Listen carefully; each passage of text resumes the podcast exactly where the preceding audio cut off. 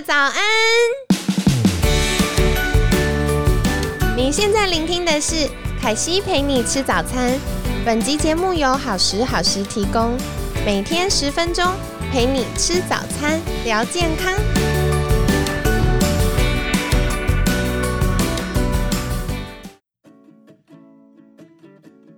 嗨，欢迎来到凯西陪你吃早餐，我是你的健康管理师凯西。今天呢，很开心邀请到凯西的好朋友疼痛修复科杨卓奇医师。杨医师早安，早安，大家好。好，那今天想要来请教杨医师的话题是，呃，我们昨天有聊到，因为杨医师本来是疼痛相关的专长的医师，开始留意到睡眠，那。进一步呢，就是想要请教杨医师，是，哎，您在研究睡眠的这个议题阶段，是不是有一个说法是疼痛会累积在神经系统，然后进而影响到我们睡眠呢？因为像凯西有一个学生呢，他就是长期下背痛，然后只要生理期来的时候，就会连骨盆腔一起很痛。那刚开始吃止痛药有效。后来止痛药越吃越多，越吃越多，然后都没有办法缓解这个疼痛，然后久而久之就变，他生理期没来的时候，骨盆腔也会痛，本来只有下背痛，后来变连骨盆腔也会痛，然后他就开始睡不好，那后来到没有痛的时候，还是睡不好。所以想请教杨医师，就是如果以您的观点，会怎么看待呢？首先，疼痛并不是一个物质，疼痛是一个呃复杂的神经的综合，里面讯号所有电讯号全部都呃掺在一起之后所形成的一个感受。所以说呢，疼痛它没有办法真的去累积在神经系统里面。不过，我们的神经系统有的时候确实会有所谓的敏感化的现象，那这是什么意思呢？讲这个神经敏感化听起来好像有一点复杂跟抽象，但是其实我们如果回到一句话，大家一定听过，就是所谓的用进废退。哦，那用进废退呢，它在讲的是一个学习的历程，那它也可以讲的是神经的里面的一些线路的重组的过程。也就是说，一个常用的线路，它会的反应越来越强；一个很少用的线路，它的反应会变得越来越弱。简单来讲呢，你可以把它想象成是，好像我们一个城市里面大家在开车，一个道路呢，如果车子很常走的话，当地的政府可能就会说，哦，那我把这个路拓宽一点，然后让车子更容易进来。所以这条路，因为它越来越多车，越来越宽，然后一直循环下去，它就会变成一个大家很常走的路。相对的，如果一条路平常很少车在走，那政府可能觉得说啊，那这条路就不用维修啦，或者说可以把它弄小一点啦，然后大家就会觉得说，哦，这个很难走，更少走。它就会越来越少人去选择这一条路。其实神经系统的整个调节的过程跟这个有点像。那简单来说，就是是一个用进废退的历程。其实疼痛也是哦。如果说有一个人，他因为某一些的情绪、环境的状态全部都加在一起，然后让他在特定的状况之下，比如说，OK，想到等一下要去见老板了，然后他就开始一些情绪、想法。然后去进而让他注意到自己的疼痛正在增加，那这个东西全部绑在一起之后，他可能就会慢慢的发展为，只要他开始觉得有一点紧张不安的时候，他就觉得疼痛的感觉开始上升。这个现象它虽然不是疼痛的累积，但是呢，它确实是一个疼痛敏感化的一个历程。所以是，如果类似的状况，就会就类似的刺激，就会引发他有这个疼痛的感觉，或者是哎，本来都是小小的刺激，那以前觉得哎还 OK，后来因为这个马路一直拓宽了，它就会越来越痛，是这样子吗？嗯，这是一种理论，对。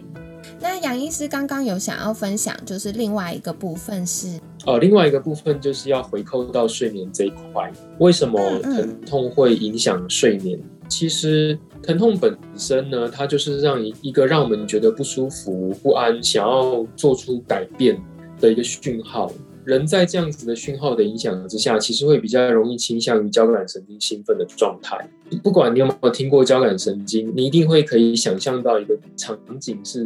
比如说哦，我要去见大老板，或者是我要去被面试，或者是我要去提亲，或者是任何你会觉得紧张不安的那个场景。那在这个场景里面试想一下，如果你是一个常人的话，你有可能在这个状态之下可以睡着吗？其实是不太可能的，因为这个状态就是要让我们准备好要做出反应，然后要战斗，或者是要捍卫自己，或者是要抵抗之类的。所以其实这这种情境本来就不是一个适合睡眠的状态。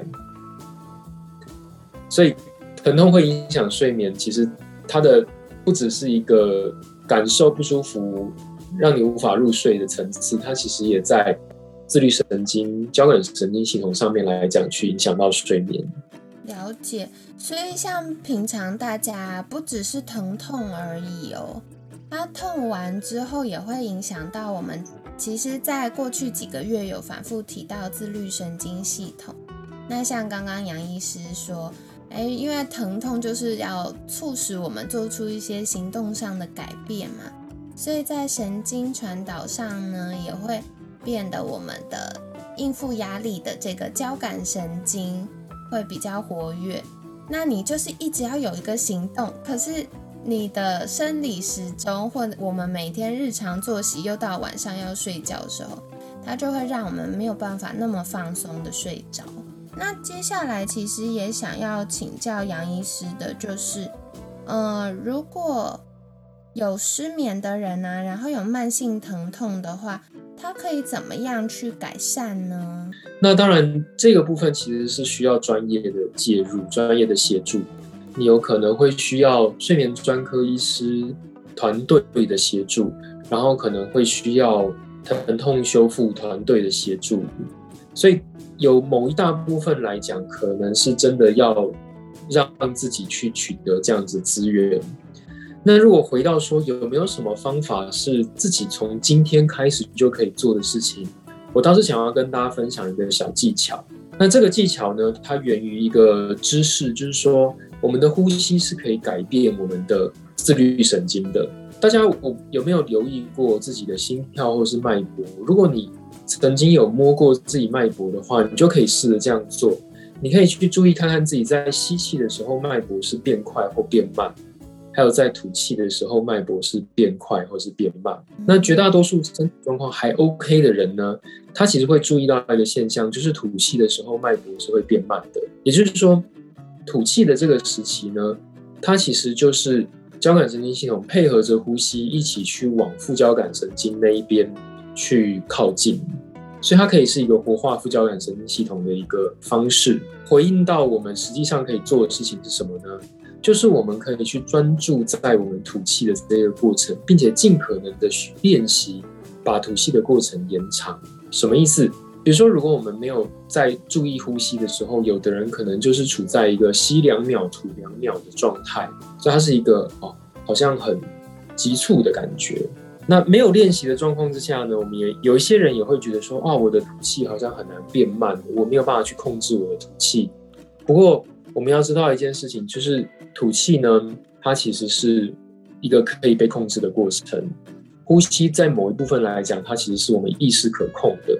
所以意识可控的意思就是，我们一定可以透过练习跟学习去改变我们呼吸的方式。所以我想要邀请听众朋友们，我们可以一起来做一个练习是。我们把我们专注感受，我们身体的感受，专注在吐气的时候，空气离开身体的这一个感觉。有可能空气是从鼻子离开身体，有可能空气是从嘴巴离开身体。通常离开身体的空气会比吸入的空气来的温暖，所以你会在吐气的过程中注意到有一股暖流，要么是从你的鼻孔离开，不然就是从你的嘴唇之间离开。所以我们可以留意在这个温暖的空气离开口鼻。的感觉，并且尽可能的把吐气放慢。你可以想象，你把一口吐气切成两等份，一次吐掉一等份。稍微掌握这个感觉之后，再把吐气切成四等份，一次吐掉一等份。进而慢慢的练习到，我可以把一口气切成十等份，一次吐一点，一次吐一点，慢慢的把这十等份把它排出去。所以这个循序渐进到后面呢，你就不需要去想我要切几份，我就可以掌握这个吐气的时候，空气很缓慢的，好像一个潺潺的溪流从我的口鼻之间离开我的身体。那等到这个过程都掌握的不错之后，我想要再加入一个小元素，就是在吐气吐到底的时候，稍微停留一下，不要急着吸气。那你停留一下之后，你会发现。你会感觉到身体有一个讯号，它邀请你说：“我现在想要吸气，我现在想要你吸气，我现在需要你吸气。”当你的身体注意到这个讯号的时候，你再让吸气自然而然的发生。它就像是一个回弹，一个球皮球压下去，压到底之后，你一旦手放开，它皮球自然会回弹。所以，当你吐气吐到底，停留一下，然后吸气自然发生那个瞬间，就像手从皮球上离开，皮球就会很自然的。恢复到原本的形状，那听众朋友们就可以把这个历程哦，当做一个活化副交感神经系统的练习。简单重述一下：专注在吐气的时候，温暖的空气离开口鼻的感觉，慢慢的、慢慢的吐气吐到底。如果可以的话，吐到底之后不急着吸气，停留一下，停留一下，直到吸气的感觉发生，再让吸气自然的产生，自然的来，这样子就可以了。不过我们现在是早上的时间，所以大家不要太认真练习，以免等一下 再太放松了。在捷运上就睡着之类的，对，然后然后我们就知道说，哦，现在睡着的人是有在听凯西的节目，很好，很棒。好，我们邀请大家把这个练习就放到晚上睡觉前，你可以在，你可以把它加入你的睡前仪式，也许在睡觉前的五分钟的时候，让自己进入到这个练习里面。它还蛮适合一边练习一边睡着，而且我觉得很有趣，因为凯西的节目啊，平均每个月都会有来宾介绍到呼吸练习，所以我觉得这是一个很棒的嗯切入点，因为大家都会想说，哦，饮食要调整啊，或我工作这么忙还要运动啊。可能那个调整上就会比较辛苦，有比较多限制。可是呼吸就不一样了，呼吸是我们随时都可以做到的，而且不同来宾都会介绍不同的呼吸方法。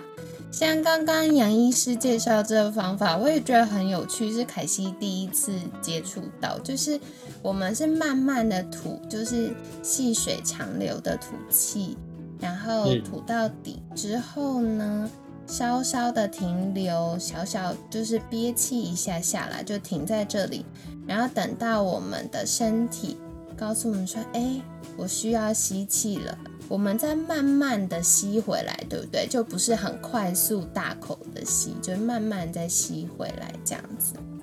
吸气的速度我没有想要特别强调。那大家可以依照自己喜好的速度去吸，你可以让它很快一下弹回来，或者是你要控制它慢慢的弹回来，这都可以试试看，都可以试试看。那不过重点是放在吐气的历程，因为吐气跟交感神经就是连接的，所以我们去强化跟交副交感神经的这个连接。嗯，了解了解，所以就不要管吸气了，因为我们注意力放在吐气上的时候呢。那个对于副交感的刺激跟活，就是帮助副交感变比较活跃，帮助我们可以放松，这个的效果也是比较好的。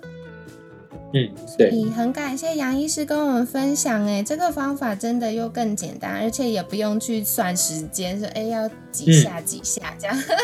是是是是是是，跟大家分享。嗯，太好了。好的，听众朋友们也可以在晚上睡前的时候再重听一次杨医师的领引导哦。那大家练习看看，如果有进步的话，也欢迎跟凯西分享。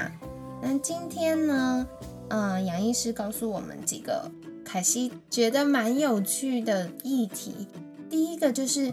我们不只是哎，以前国小、国中学生物课的时候有教到这个用进废退，其实包含我们的神经系统啊，常常在现在我们的这个生活可能很快节奏，然后我们怎么样去思考，怎么样去使用身体。或者是有一些疼痛没有处理，神经系统的这个马路也会有用进废退的现象哦。如果越多车子走的话，它的马路就会拓宽、拓宽、拓宽。可是如果我们太少走，它就会越来越小。所以我觉得这个同样也可以放在呃，我们今年六七月有跟大家分享，就是用大脑来健身的议题上。如果你越常使用一些比较深层的小肌肉，那我们大脑对肌肉的控制也会比较好。那如果我们比较少去使用这些小肌肉，我们都用大肌肉，甚至诶肌肉也比较没有力气，都是用骨头的话，可能错误的使用身体方式就会造成一些慢性疼痛。那再来的话，呃，如果那个疼痛的刺激呀，这个神经传导常常被拓宽，一直拓宽的话呢，我们久而久之就会有这个。呃，疼痛敏感的现象，所以可能同样都是小小的刺激，那以前觉得哦，就隐隐作痛，没有这么严重，可是现在呢，可能就会觉得哇，好痛，痛到需要吃止痛药。所以如果有这个状况的话，除了寻求呃疼痛修复科医师协助之外，我们自己也可以做一些呼吸练习。那这个呼吸练习呢，就可以帮助改善我们交感神经因为疼痛，然后一直很活跃，一直觉得它要做出改变，然后影响睡眠的这个现象。所以大家可以再试试看喽。那具体的做法就是刚刚杨医师有分享，我们睡前可以呃先练习吐气，然后慢慢吐吐吐吐吐。然后吐到细水长流的吐，这样子不用假呼很大一口。那吐到底的时候，可以先停留在这里休息一下，然后等到身体给你个讯号说，哎，我需要吸气了，我们再吸气。然后睡前躺在床上就可以做这样的练习。那我们会越来越放松，越来越放松，然后就可以慢慢的进入睡眠的状态。所以今天跟大家分享啦，那欢迎实验完毕之后也跟凯西分享你们的感受如何呢？那在节目尾声，我们一样邀请杨医师再次跟我们介绍，哎，如果想要获得更多关于这个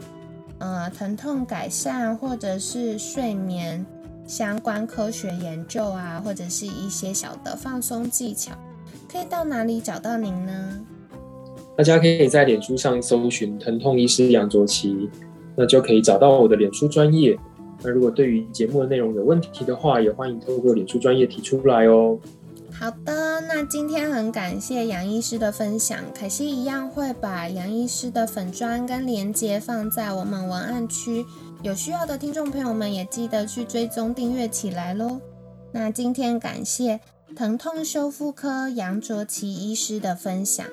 每天十分钟，健康好轻松。凯西陪你吃早餐，我们下次见，拜拜，拜拜。